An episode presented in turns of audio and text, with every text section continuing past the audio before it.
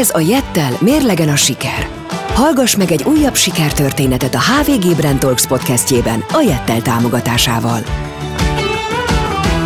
Klasszikus tételek és izgalmas kísérleti főzetek. A Fehérnyúl sörfőzde alapítói és társtulajdonosai otthoni sörfőzőkből váltak a hazai kisüzemi szintér sztárjaivá. Izgalmas és karakteres söreiket már nem csak itthon, de egész Európában fogyasztják. Hogyan építették fel az időnként nyitott házként működő sörfőzdéjüket? Hogyan főzik sörkülönlegességeiket? És hogyan találják meg az egyensúlyt a kemény piaci légkörben az üzlet és a magánélet között? Sörökről, barátságról, üzletről és a jövőről kérdezzük őket. Varó Anna Mária vagyok. Én pedig Esperes Ákos. Mai vendégeink Csepregi András és Meissner Péter. Nagyon szépen köszönjük, hogy elfogadtátok a meghívásunkat, és hogy eljöttetek ide hozzánk. Szerintem egy olyan sikersztoria tiétek a Fehér Nyúl sztoria, amiről igazán érdemes beszélni, és amit szerintem jó elmesélni ezt a sztorit másoknak, mert lehet belőle tanulni. És élesztő vagytok itt a magyar gasztronómiában, hogy, hogy nem lehet csak úgy nyugodtan ülni a babérokon, hanem valahogy mindig ki kell találni új dolgokat, és el kell kezdeni gondolkodni azon, hogy mi lehet a következő lépés, és hogy merre kellene elindulni.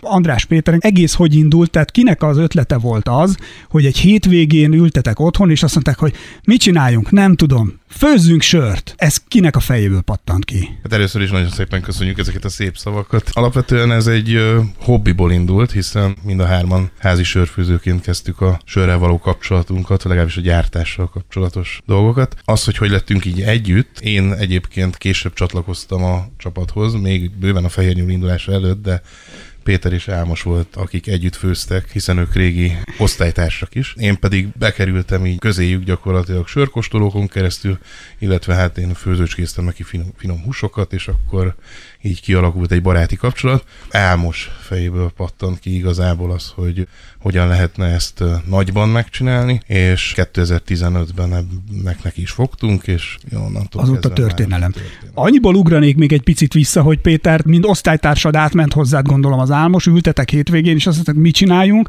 amikor megvetted az első, nem tudom mi kell hozzá, edényt. Körülbelül történt, hogy mindig szerettük a söröket, meg a jó söröket, és amikor Magyarországra is elért ez a, az amerikai sörforradalom, és, el, és nagyon finom söröket lehetett kapni, akkor elkezdtünk, elkezdtünk utána olvasni, és az a sörforradalom Amerikában ez nem csak a, az üzemekre volt érvényes, hanem a hál, házi főzetekre is, ez a do-it-yourself mozgalom, hogy mindent meg is csináltak otthon, és akkor szembesültünk ezzel az egyszerű tényel, hogy ezt otthon is meg lehet csinálni. Valóban így kezdődött, ahogy mondod, egy nagy 20 literes edény, az a különbség, hogy nem nálunk, hanem álmoséknál, a konyhában fent. A hatodik emeleten? Így van, így van. Rendkívül az összes létező hibát elkövettük, amit el lehet követni egy sörfőzésnél. Mondj egyet, tehát amikor otthon elkezdem és megérkezem a 20 literes edénnyel. Mi egyébként nem gázt használtunk, hanem valóban egy villanytűz helyett, de hogy uh, például az egyik legnagyobb hiba az, hogy a sörfőzésnek van egy uh, úgynevezett sörforralás, egy forralás, sörléforralás folyamata, és amikor ilyenkor adott bele a komlót. És mi nagyon örültünk, hogy a cefrézés, szűrés, színlé minden után egy teli 20 literes üstöt kaptunk, és hogy ebből milyen sok sör lesz, és a komlót ebbe öntjük bele, de nem számoltunk azzal, hogy ez egy nagyon expanzív folyamat, úgyhogy a 20 literes edénynek a, szerintem abban olyan 5-6 liter kiforrott abban a pillanatban. Nagyon szomorú takarítási folyamat következett, de egy jó tapasztalat volt. Nálad nem tudom, András, otthon ilyen tapasztalatok voltak, vagy te már egy fokkal profiban vágtál bele? Ilyen durva dolog nem történt. Persze a hibákat elkövettem én is. Szintén egy hasonló módon kezdtem, és, és hát igazából odáig fejlesztettem, hogy már tudtam egyszerre sört főzni, miközben mostam és takarítottam, tehát, hogy ez egy ilyen hétvégi szórakozás lett végül. Mindenkinek javaslom, aki egyébként még nem próbálta ki. Oké, de akkor milyen eszközök kellenek? Tehát mondjuk, ha én most szeretnék itthon főzni, csak úgy akár nem 20 liter, de mondjuk egy 10 vagy 5 akkor mi kell hozzá? Kukta? Mert hogy apámnál a pálinkából én azt tanultam, hogy az igen, legyen. Igen, igen. Ez egy, kicsit, ez egy kicsit talán még annál is egyszerűbb dolog, hiszen itt nem nyomás alatt kell tartanunk a folyadékot, úgyhogy klasszikus fazék, egy vagy két darab, műanyag vödör, egy szűréshez használható ilyen szűrő, lemez gyakorlatilag, egy-két cső, fertőtlenítőszerek, és gyakorlatilag indulhat a munka. Én most azt nem tudnám, merre kéne elindulnom malátáért például, vagy bármi egyéb, amire szükség van hozzá alapanyagként. Hát itt, ahogy a Peti már említette az előbb, hogy volt ez a forradalom, és ennek Magyarországon igazából az Index Fórum volt így a, az eredeti, az őség Index Fórum Igen. volt a középpontja, és azon belül is olasz, aki azóta is ez becenév, gyakorlatilag a, a, az eszközöktől egészen a malátáig kis mennyiségben, azaz házi főzéshez árul alapanyagokat. Őt például meg lehet keresni, de egyébként többen is elkezdtek már ezzel foglalkozni. Úgyhogy az internet segítségével ez gyakorlatilag egy pár perc alatt megoldható Nektek mennyi ment gajra az elején, tehát a kísérletezés alatt hány liter sört kellett kijöntenetek, amivel nem lehetett mit kezdeni? Körülbelül, Péter. Semmit nem öntöttünk ki. De se. Nem, nem, nem. akkor, ha nem sikerül olyan jól, akkor is azt mondja az ember, hogy ha törik, ha szakad, ezt megisszuk. Csak azért, hogy tanulja hibádból, fiam. Szerencsére olyan dolog nem történt, ami ihatatlanná tette volna Aha. a végterméket. Gyakorlatilag mindent el tudtunk kóstolni. Amúgy, ha hibázol egyet, akkor van bármikor a mozgástere a sörfőzőmesternek, hogy még helyre hozzon egyes hibákat és fogyasztható állapotba hozza a terméket. Itt most szigorúan házi otthoni főzésnél Itt azt gondolom egyébként, hogyha igazából a fertőtlenítésre, a tisztaságra otthon figyel az ember, akkor olyan, olyan kardinális hiba nem történhet. Jó, ez így ebben a formában nem igaz, de olyan kardinális hiba nem történhet, ami azt okozná, hogy egészségre ártalmas végterméket. Világos, aha, értem. És miután ezt a rengeteg sikeres tesztfőzetet lefőztétek, mikor elkezdett el ez a pillanat, amikor álmos vagy akár mindhárom fejetekből kipattant az, hogy most pedig sörfőzdét fogunk alapítani? Ez egy viszonylag hosszabb folyamat, most igazából majd Péterhez fordulok, mert ők elég sok dedikált tesztet végeztek, akár az élesztőkkel, akár az, az alapreceptekkel, és nagyon nagy mennyiség állt rendelkezésre, ezek rendesen dokumentálva voltak, illetve folyamatosan ismerősökkel gyakorlatilag teszteltettük ezeket a... Tehát akkor az úgy nézett ki, hogy jaj, nem, már megint jön az András, megint innunk kell, ne. Tehát, hogy már, már mennek, vagy jön a Péter, ne, megint innunk kell. Van az időben nagyon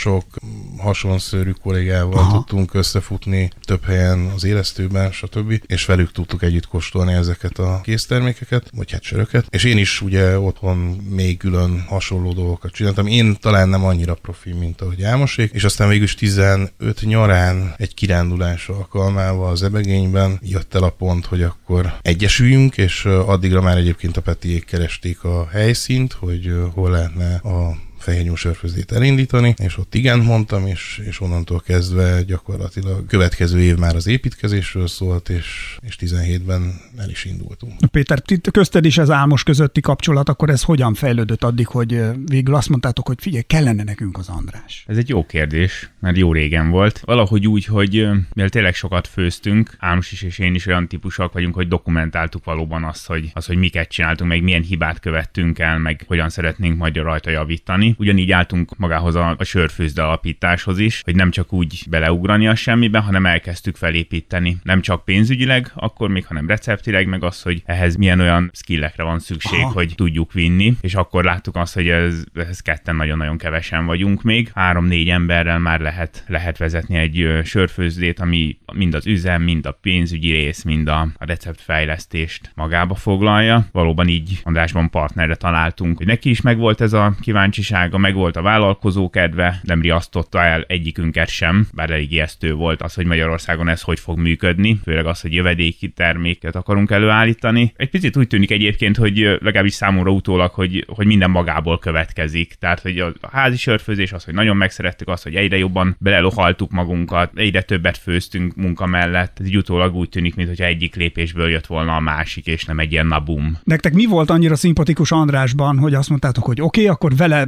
bevállaljuk. Ugyanezt a kérdést mindjárt neked is, András, fölteszem. Tényleg azt hiszem, hogy a, a vállalkozó kedv az, hogy beleugrani az, hogy csináljuk, nem megijedni attól, hogy egy sokkal-sokkal nagyobbat felépíteni. Azt hiszem ez. A receptekben abban nem volt kérdés, mert az mindannyian abban jók voltunk, meg sokat gyakoroltuk, meg kíváncsiak is voltunk, de itt a vállalkozás létrehozás és az, hogy nagy üzem, vagy hát kis üzemet csinálni azért ez egy nagyon-nagyon nagy lépés, mert hogy mi gyakorlatilag egy főzeten kívül kihagytuk a bérfőzés dolgot, de hogy Andrásban ez megvolt. Ez a, merjünk nagyot álmodni álmodni, és akkor az nem csak álom, hanem akkor alátámasztjuk, és megcsináljuk. Na és András, akkor visszafelé ugyanez. Neked a két főzőmester a hatodik emeletről. Mi miatt keltette fel az érdeklődésed? A Peti is előtt említette, hogy milyen készségek vannak, és ahogy megismertem Ámost, meg Pétert is, egy az, hogy nagyon jól összeilleszkedett az a, abban az időszakban az, hogy miket tanultunk, tehát annyira komolyan vettük magát a házi sörfőzést, hogy Ámos ugye egyetemet végzett, Péter és én pedig elvégeztünk egy ilyen középfokú OK és képzés sörfőző szakon, tehát hogy ennek legyen valamilyen dokumentummal is alátámasztott dolga. Ott is sokat tanultunk, de azért az autodidakta rész ez erős volt volt mind a hármunknál, és ugye azt is látni kell, hogy az a fajta jellemzően élsöröknek a gyártása, tehát a felső eresztésű söröknek a gyártása kicsit más, mint a nagyüzemekben használt technológia, de mégis azért hasonló. És amit készségek szintjén felmerült, hogy van egy nagyon erős koncepcionális stratégiai gondolkodása Álmosnak, nekem ez nagyon szimpatikus volt, nagyon jó ember, nagyon jó személyiségű ember, akit az első pillanattól láttam, hogy szívesen dolgoznék vele együtt. Péternél is igazából ugyanezt megkaptam, ő benne nekem ami pozitív, hogy erős akaratú, hogyha dolgokat végre kell hajtani, és mind a hármunknak ugye van egy szellemileg is egy kicsit más beállítottságot, tehát már csak ahonnan jöttünk, Ámos építőmérnök, Péter operatőr, én jellemzően informatikával foglalkoztam az elmúlt sok-sok évben, és talán a Betiéknek is pozitív volt az én beválogatásomat tekintve, hogy műszaki beállítottságú vagyok. Ez az, amivel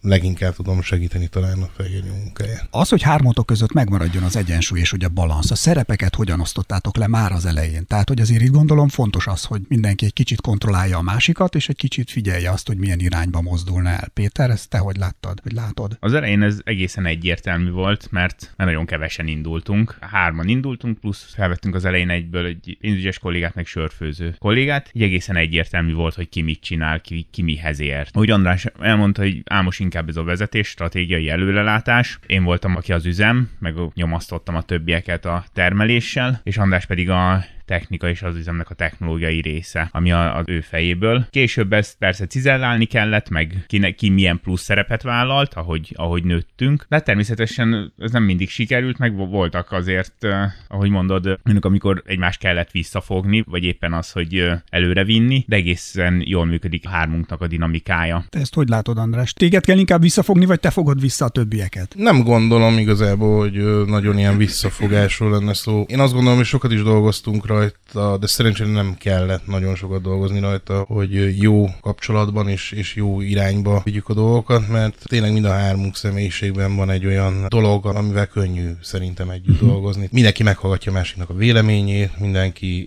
nyitott ezekre a véleményekre, és nincsenek ilyen versengések abban, hogy most mit csináljunk. Azt tudjuk, hogy a fehér nyúsörfőzdét szeretnénk A-ból B-be, B-ből C-be, és így tovább eljuttatni, hogy folyamatosan fejlődjünk, mint szakmailag, mint az üzem tekintetében, esetében természetesen vannak kérdések, hogy hogyan tudunk még jobbak lenni mondjuk szervezetfejlesztésben, ott akár külső segítséget is kérünk, tehát én azt gondolom, hogy ez a nyitottság, ez a, ez a fajta együttműködésre való lehetőség az, ami, ami jellemzi a fehér nyulat, jellemez minket, és szeretnénk ezt átadni mindenkinek, aki velünk kapcsolatban van, bármilyen módon. És melyik volt az az első pillanat, amire úgy emlékeztek vissza, hogy ez volt a fehér nyúl első nagy pillanata? Hát az biztos, hogy egy nagyon nagy pillanat volt, amikor sok-sok hónapnyi megfeszített munka után legördült az első, akkor még üveges vagy palackos sör a gyakorlatilag a gyártósorról, és akkor még így van is fénykép róla, hogy még így polcok nélkül a sok-sok teli ipás üveg a raktárnak így a, a földjén fölhalmozva ott volt, és, és gyönyörű látvány volt, hogy abból, amit otthon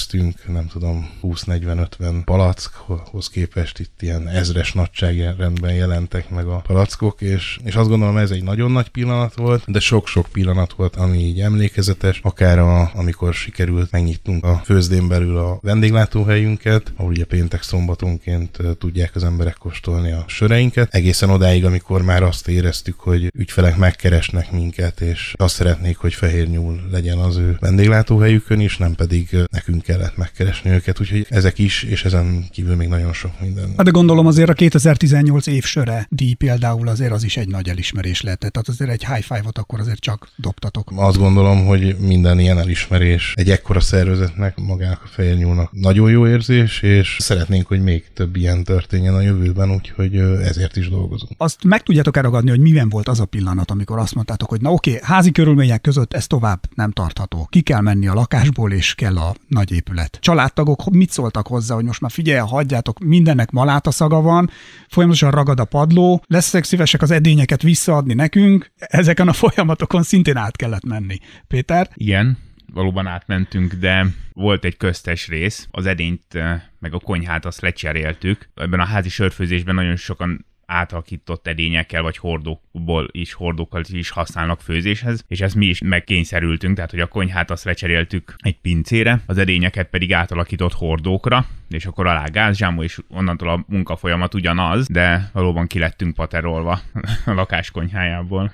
Hőmérséklet a pincében az nem befolyásol semmit, amikor készítetek sört? Igen, ez, ez, ez egy nagyon jó példa, hogy talán van egy ilyen monopoli-szerű társasjáték, amit így megcsináltak házi sörfőzők, míg Amerikában, hogy hogyan jutsz el addig, hogy lesz egy sörfőzdéd, és itt Már ezek, jól hangzik. E, ezek a lépések azok, hogy dobsz a kockával, és akkor először otthon fazékban főzöl, utána az Péter által említett átalakított főzőrendszer, majd bekerülnek a szivattyúk, egy gyakorlatilag mini sörfőzét hozol létre, itt a nagyon fontos dolog, és a hőmérsékletet kérdezted az előbb, az erjesztés vezetés, tehát a különböző átalakított hűtők használata, hogy még tökéletesebb legyen az, az erjesztés. Úgyhogy ezek a lépések azok, amiken gyakorlatilag mint egy társasjátékban végig kell járni. És az, hogy sörfőzde jöjjön létre, azért az egy nagyon nagy ugrást. És ez nekünk is egy kicsit fájdalmas dolog volt, de azért arra rájöttünk, hogy maga a receptkészítés az már egy idő után nagyon fontos, kimondottan fontos dolog, és szerintem nagyon jó benne például Ámos, de a marketing, a sales, a, a, a maga az egész működtetése és ami mögötte van,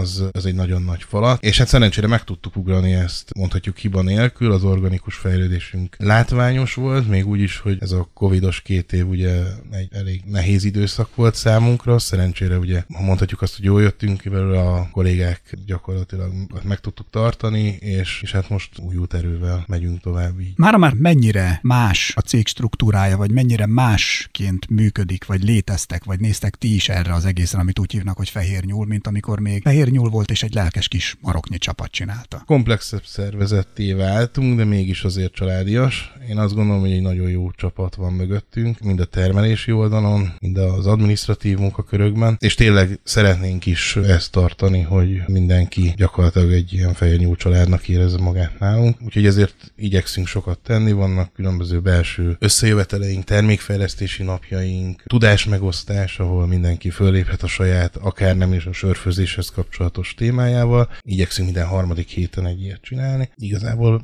Jó, világos, ezzel lehet karban tartani az egyensúlyt a cégen belül. És hogyha magatokban néztek, akkor mennyire tartjátok magatokat üzletembernek, és mennyire sörfőzőmesternek? Ez a kétfajta szerep hogyan oszlik meg bennetek, vagy mennyire van egyensúlyban, vagy épp egyensúlytalanságban? Ez egy állandó libikóka, sőt, olyannyira, hogy az elején ugye mindannyian sörfőző, meg mindannyian a receptért akartunk felelni végül is, és a, a nem szeretem feladatok voltak azok, amiket nem szerettünk, és ez alatt az öt év alatt pedig ez megváltozott, megváltozott nyilván a hozzáállásunk is, megváltozott az is, hogy megtanultuk működtetni az egész céget, mert hogy mind a hárman egyébként körülbelül alkalmazottként jöttünk, és itt viszont mi voltunk, akiknek vezetőknek kellett lenniük. Én azt gondolom, hogy András is mondta, hogy ezt a, viszont a lelkesedésünket, meg az, hogy a, a sörfőzőinkkel együtt tudunk kommunikálni és beszélni, fejleszteni recepteket, ezeket, ezt a lelkesedést nagyon jól át tudtuk adni. De, de a kérdésedre válaszolva, ez egy állandó libikók az, hogy mikor kerül előtérbe az, hogy sörfőzés, mikor az, hogy egy, egy receptnél ez vagy azt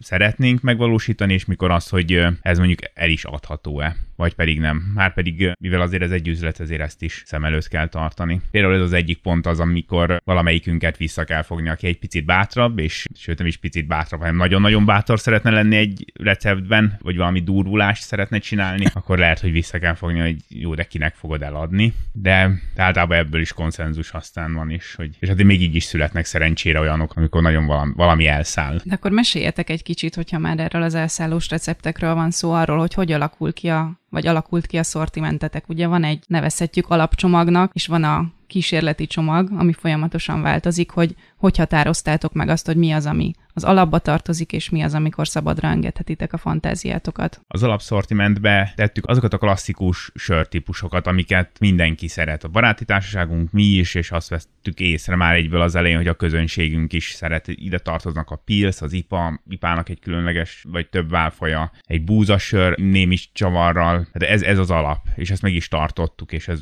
körülbelül az elejétől fogva ez állandó is. Ezeknek a recepteknek a többségét egyébként a IPA Pils, Rafa, ilyesmi, ezek, ezeket otthonról hozzuk. Tehát az IPA az konkrétan annak a üzemi körülmények közé helyezése, amivel versenyt nyertünk. Tehát ezeket persze, hogy megtartjuk.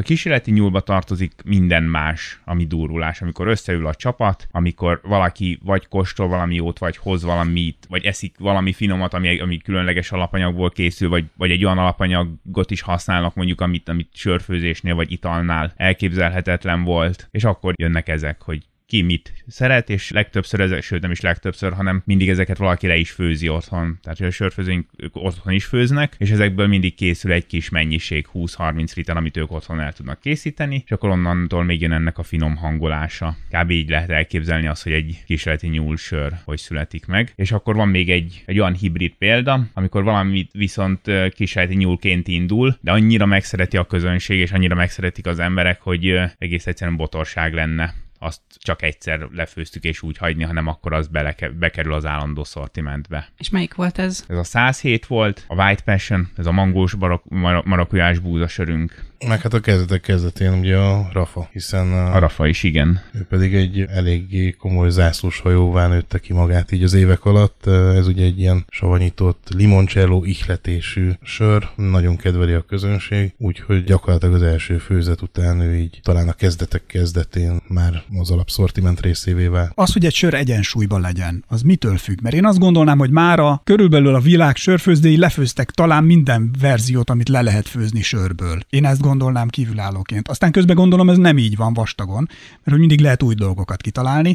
Tehát, hogy ne legyen tényleg egy agyament elszállt valami, de közben mégis lehessen azzal valamit kezdeni a piacon. Szóval hogy lehet megtalálni az egyensúlyt egy ilyen sör felépítésében, struktúrájában, alkoholjában? Hát itt gyakorlatilag ugye beszéltünk arról, hogy milyen kategóriákat ismer így a közönség. Van egy ilyen sok száz oldalas gyakorlatilag dokumentum, ami így be tudja kategorizálni valamennyire a söröket, ami így a világon megtalálható, és mi igyekszünk mindig kategóriára főzni, és azon a kategórián belül pedig valami kicsi csavarral ezzel azzal uh-huh. kiváló terméket létrehozni, hogy mi, mi okozza itt a, hogy is mondtad, a balansz. Igen. A, igen, itt mindig visszanyúlok így a főzni, nagyon szeretek főzni, és visz, mindig visszanyúlok a főzéshez, hogy ott is mennyiféle fűszert és mennyiféle technikát tudunk használni, akár egy leves elkészítésénél, vagy egy, vagy egy bármilyen másik dolognál. Itt óriási a variációs lehetőség, tehát nagyon sokféle malátából dolgozunk, dolgozunk, ezáltal már az alapját a sörnek úgy tudjuk elkészíteni, hogy ott már van egy koncepció, hogy ennek milyen édessége lesz, milyen alkoholtartalma,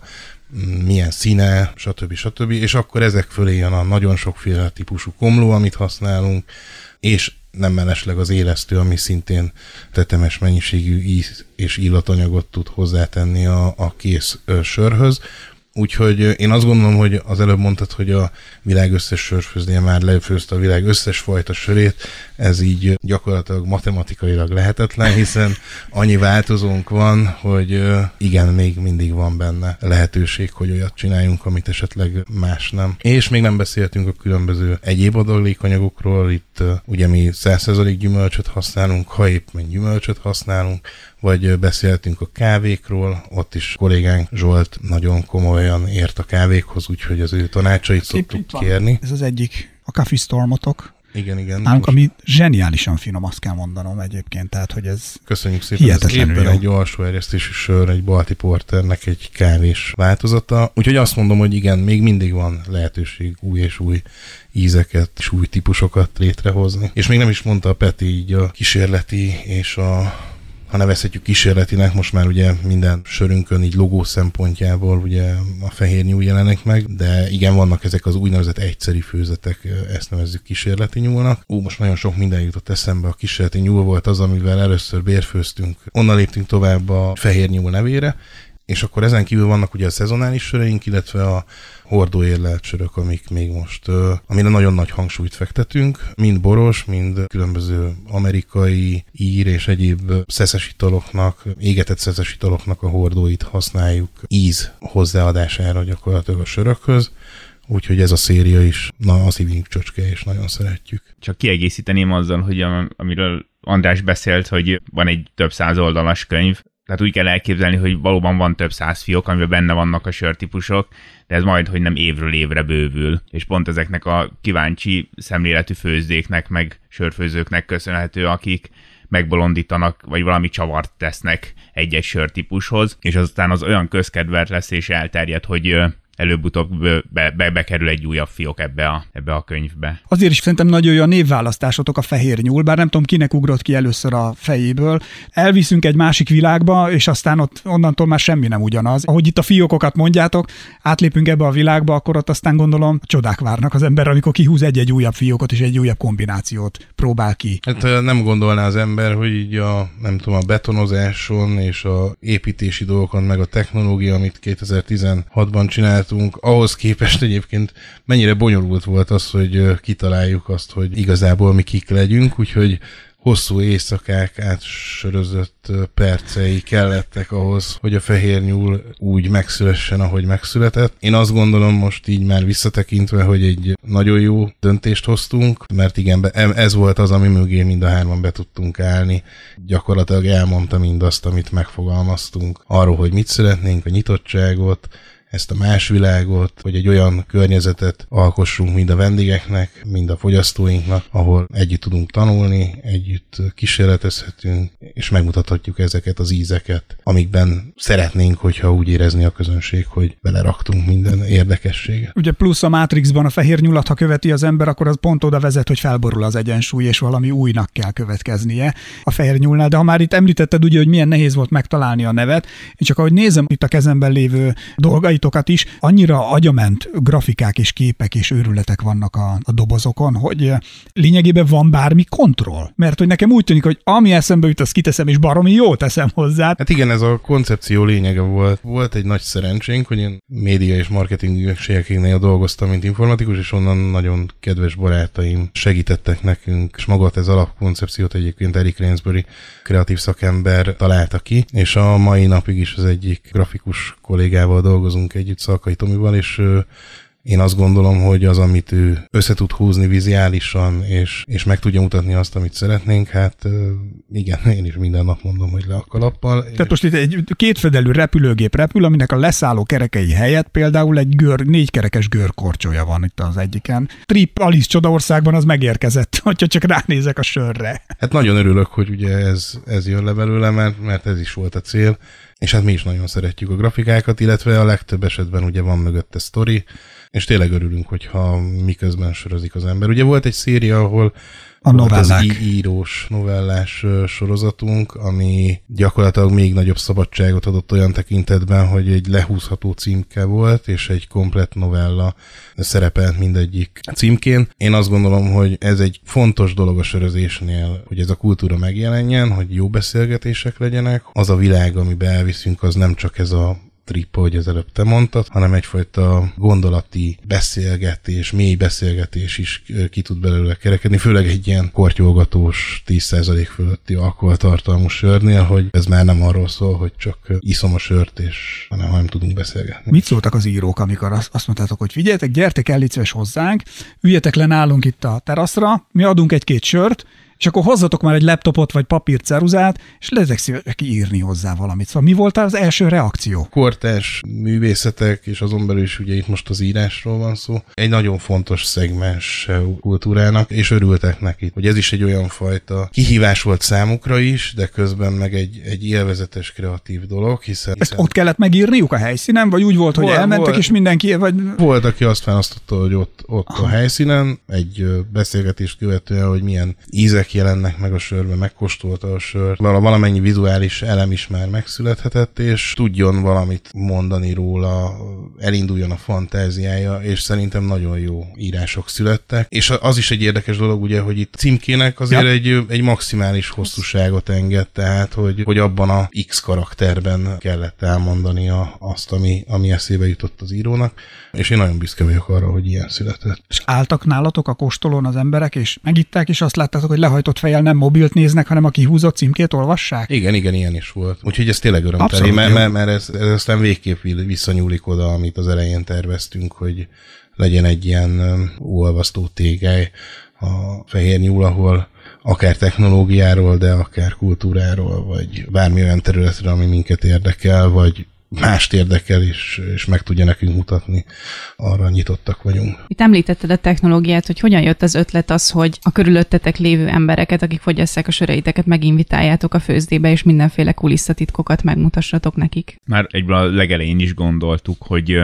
ugye, hogy mi kezdtük a házi sörfőzést, ugyanezt a, tök jó lett volna, hogy ugyanezt a tudást valaki átadja nekünk itthon Magyarországon, hogy hogyan kell sört főzni, és hogy megmutatja a főzdét, ez akkor még nem volt jellemző egyáltalán Magyarországon, és mi szerettük volna megmutatni azt, hogy lehet olyan sört is csinálni, ami nem, nem nagy üzemi, hanem kis üzemi, és hogy mit jelent ez a kis üzemi sörfőzés, és ennek az egyik fontos lépcsője az, hogy megmutassuk azt is, hogy ez hol készül. Az, hogy attól, mert egy kisebb főzde, attól az még nem házi, nem, nem arról van szó, hogy jobb vagy rosszabb lenne, mint mondjuk egy nagyüzemi sor, hanem az, hogy más. Viszont így közelebb hozni az embereket, és hogy meg edukáljuk őket. Már kezdettektől fogva így építettük fel az üzemet is, hogy egy ilyen túrára alkalmas legyen az az, hogy körbe tudjuk vezetni, ne csak egy olyan gyárépület legyen, amit egyébként nem tudunk megmutatni, és így alakultak ki már legelején ezek a, ezek a úgynevezett főzdetúrák. Ezeket gyakorlatilag úgy kell elképzelni kisebb nagy csoportosan, hogy végigkóstol a közönség ötfajta sörünket, és valamelyik sörfőzőnk pedig beszél a sörökről, és végig mennek az üzemen egészen az alapanyagraktártól a kiszerelés oldalig, a raktározás oldalig, és ahogy nem csak a sörökről beszél, hanem azt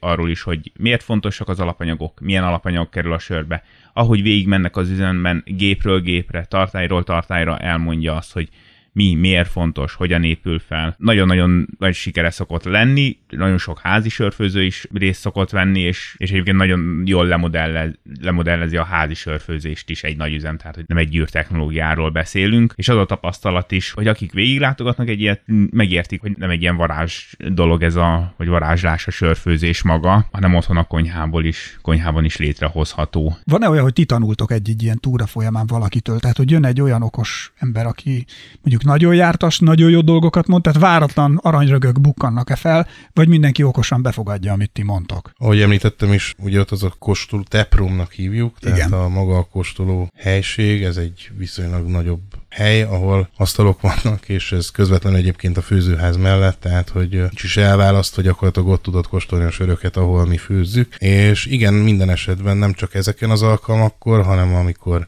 mondjuk ízhiba tréninget tartunk, vagy sörkostolót, dedikált sörkostolót, vezetett sörkostolót, akkor is felmerülnek olyan dolgok, ami mondjuk akár csak egy másik területről jön egy borász, vagy egy, vagy egy égetett szesszel foglalkozó kolléga, aki mond egy-egy olyan dolgot, amit utána tudunk hasznosítani, vagy egészen más területekről is olyan ötleteket, olyan gondolatokat be tudunk fogadni, ami, ami akár a termék oldalon, akár a technológiában, akár a marketingben előre visz minket, úgyhogy ezért is szeretjük azt, hogy ott vannak velünk, és, és nyitottan, és, és tényleg ilyen barátilag tudunk beszélgetni mindenkivel. Nektek vannak külföldi sörfőzdékkel is kollaborációitok, tehát például, ha jól emlékszem, volt egy bolgár sörfőzde, akikkel együtt dolgoztatok. Én azt gondolnám alapból, hogy az ember vannak titkok, amiket inkább elrejt és megőriz magának, és nem mondja el másoknak. Holott ez a gyakorlatban viszont pont az ellenkezője történik akkor, ha jól értem, hogy más sörfőzdéknek elmondjátok a ti titkaitokat, és vice versa,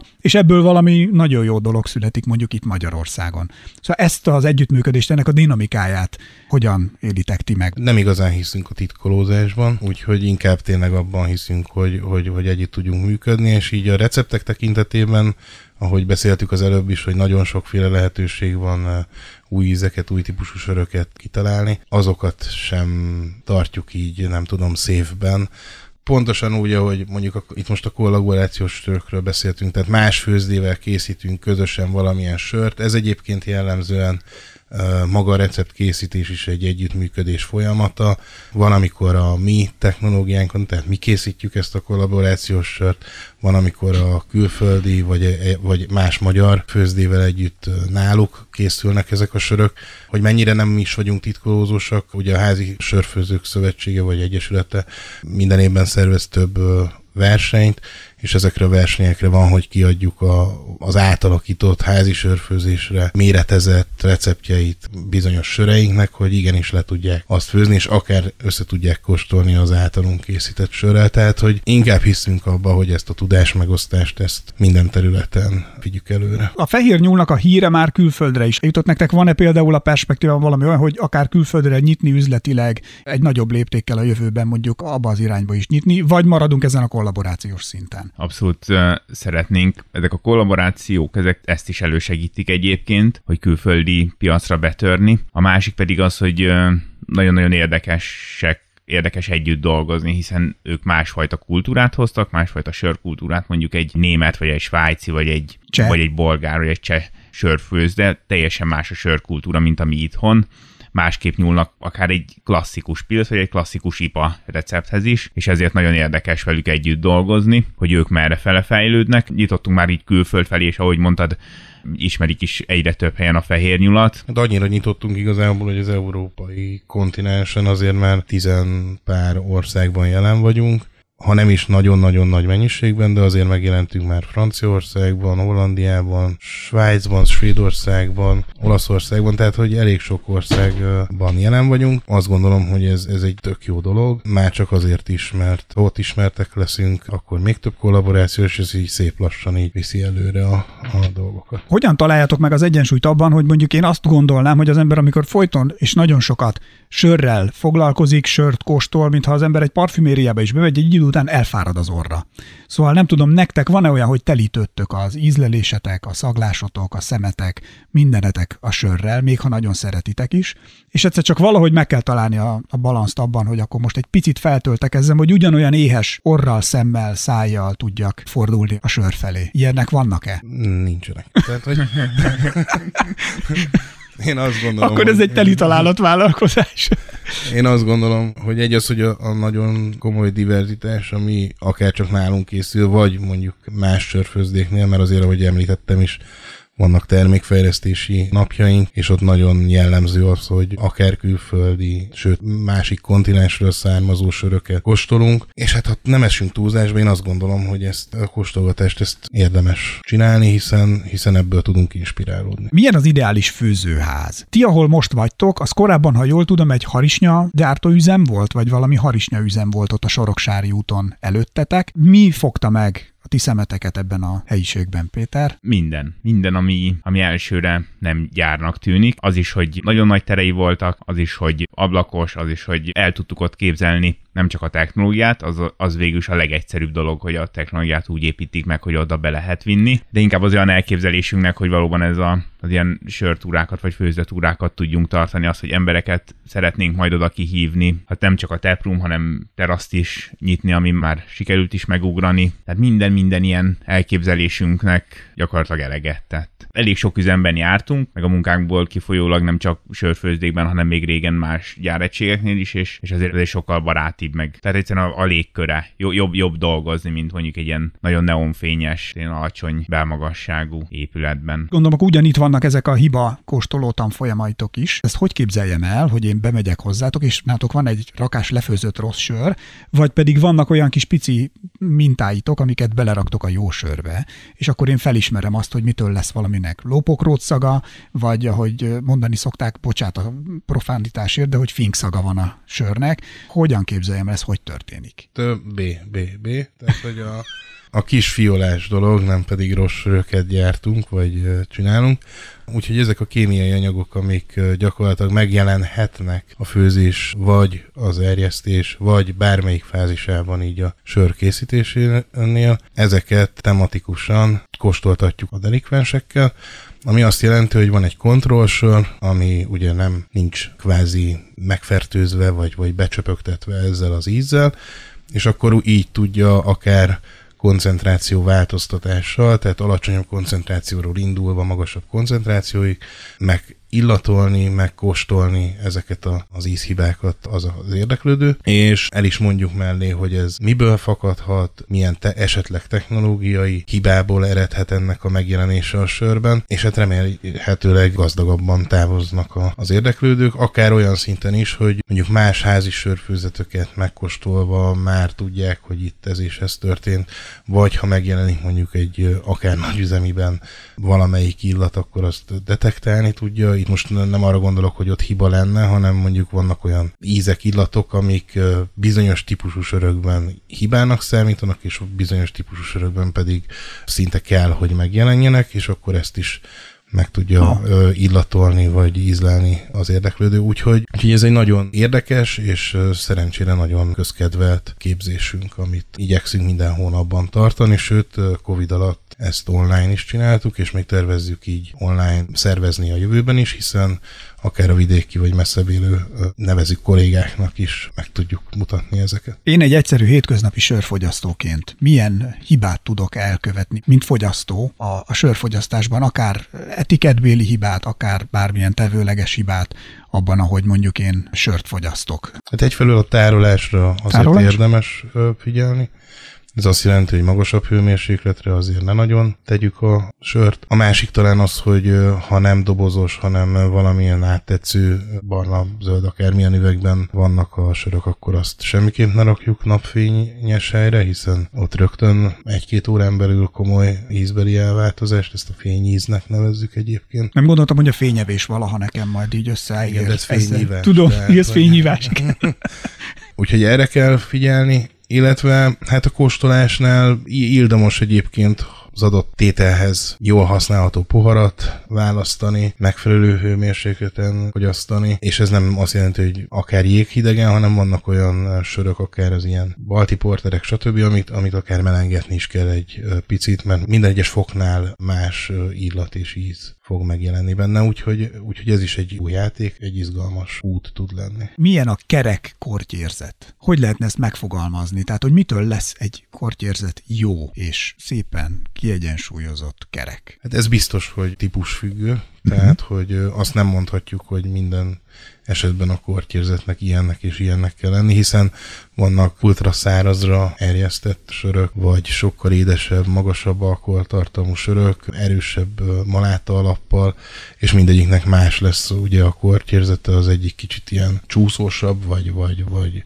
szinte akár vajas, vagy, vagy ilyesmi, vagy vannak a szárazok, ahol tényleg azt érezzük, hogy komló, a szárazság az mindegy ilyen, egy ilyen nem egyszerű kérdést tettél föl egyébként, de igyekeztem rá valamennyire válaszolni. Köszönöm, egy kicsit irányt mutattál, tehát mindenképpen segített. Vége felé közeledünk, már nem akarunk feltartani benneteket sokáig. Közösségi finanszírozásban szeretnétek tovább fejleszteni bizonyos termékeiteket, illetve egy másik szintre emelni a fehér nyúl és a közönség kapcsolatát. Erről, ha néhány szóba mondanátok valamit, mert ez egy nagyon izgalmas kezdeményezés. Részvényesek lehetnek a cégnél, illetve a termékfejlesztésben mostantól a vásárlók. Ezt hogyan képzeljük el pontosan? Igen, hát ahogy mondtad, hogy van-e ilyen nemzetközi példák azért vannak. Vannak. Magyarországon tudomásom szerint még ilyen nem volt, és igen, ezt most ebben a hónapban indítottuk el. Ez igazából arról szól, hogy az eddigi organikus fejlődésünk, ami azt gondoljuk, hogy egy nagyon szép és folyamatos fejlődés volt az elmúlt öt évben, megkövetel el most valamilyen módon tőkebevonást,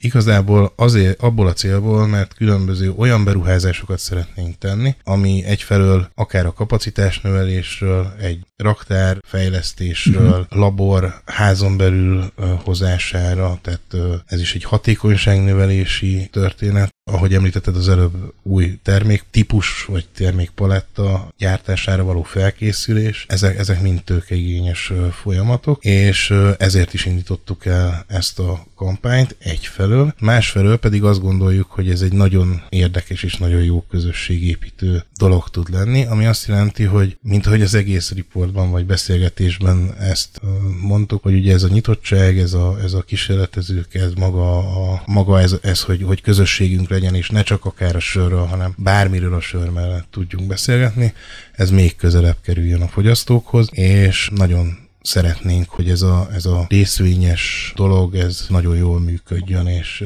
és sokan csatlakozzanak hozzánk. És igen, ahogy mondtad, ez tényleg arról szól, hogy a sörfőzdének részvényesévé válik az érdeklődő, különböző kedvezményeket kaphat, tőkeportál nevű szervezettel dolgozunk együtt, gyakorlatilag a technikai részét ennek ők intézik, mi pedig adjuk hozzá a magatokat, magunkat, illetve hát remélhetőleg a tudást, meg, a, meg mindent, ami bennünk van. És igen, lesznek olyan események, hogy kimondottan csak a, a fehér nyúl tagjainak készült söröket első körben ők tudják megkóstolni, vagy akár lesz olyan, ami csak nekik szól. Hogyha most hátradőltök, csak így a vége felé még ennyit, és behunjátok a szemeteket, éppen megbontottatok egy nagyon jó kis sört, a kedvenceteket a saját szortimentből, és azt mondjátok, hogy oké, okay, most akkor szeretném látni, hogy hol van a fehér nyúl, és hova juttatjuk el x éven belül. Szóval, hogy mi az az álom, amire azt mondjátok, hogy ez lenne a csuda, hogyha ez megvalósulna és ide eljutnánk? Hát ö, nagy álmaink vannak, viszont olyan keretek közt, hogy azt, amit meg kitűztünk célnak, tehát prémium minőségű söröket készítsünk, igazából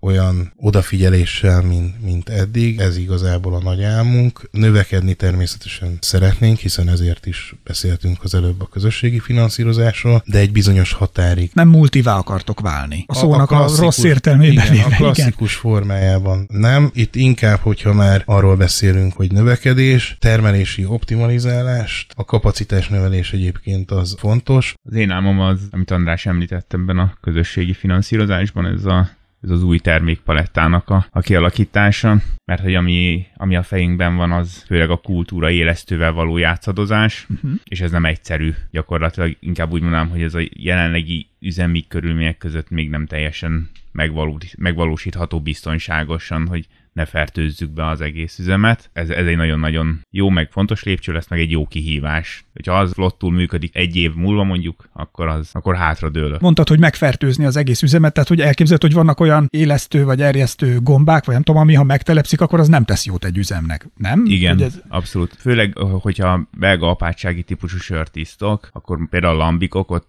ilyen kevert kultúrával dolgoznak, vagy pedig olyan kultúrával, ami csak is arra a főzdére jellemző, mert igen, ez a levegőben is terjed, hiába beszélünk zárt rendszerről, zárt tartályról. És ezt csak Ezek... azt hiszed, hogy csak olyat tudsz főzni, mint ők. Így van, a... így van. Ha. Ezeket el szokták vinni külön, vagy külön üzembe, vagy pedig külön erjesztő tartály részbe, vagy, vagy egy olyan területre, ami ha nem nyilván nem kell hermetikusan lezárni, de azért kellően távol van attól, hogy, hogy bajt okozzon. És hogyha nem sörfőzésről, termékfejlesztésről, üzletfejlesztésről van szó, akkor hogy töltődtök, amikor pihentek? Mennyire tudtok kikapcsolni? Én továbbra is nagyon szeretem az informatikának egyébként egy sok területét, de azon belül is most így az IT biztonságot tanulok még ezen a területen. Sportra sajnos mostanában nem nagyon van idő, de nagyon kéne, hogy legyen idő. Azon kívül nekem van egy csodálatos párom, de egy kutyusom is, és, és a Sanyival elég sok időt töltök. Úgyhogy túrázunk. És te Péter? Én enni szeretek, András megfőzni, úgyhogy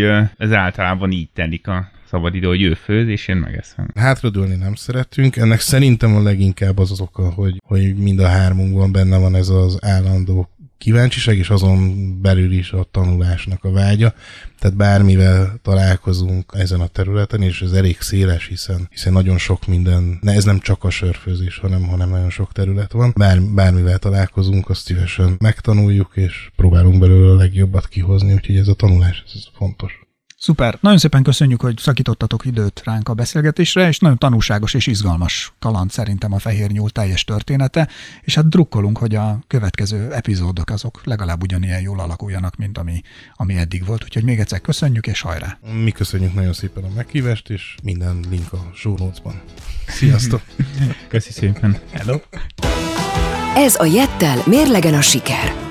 Hallgass meg egy újabb sikertörténetet a HVG Brand Talks podcastjében a Jettel támogatásával. Esperes Stúdió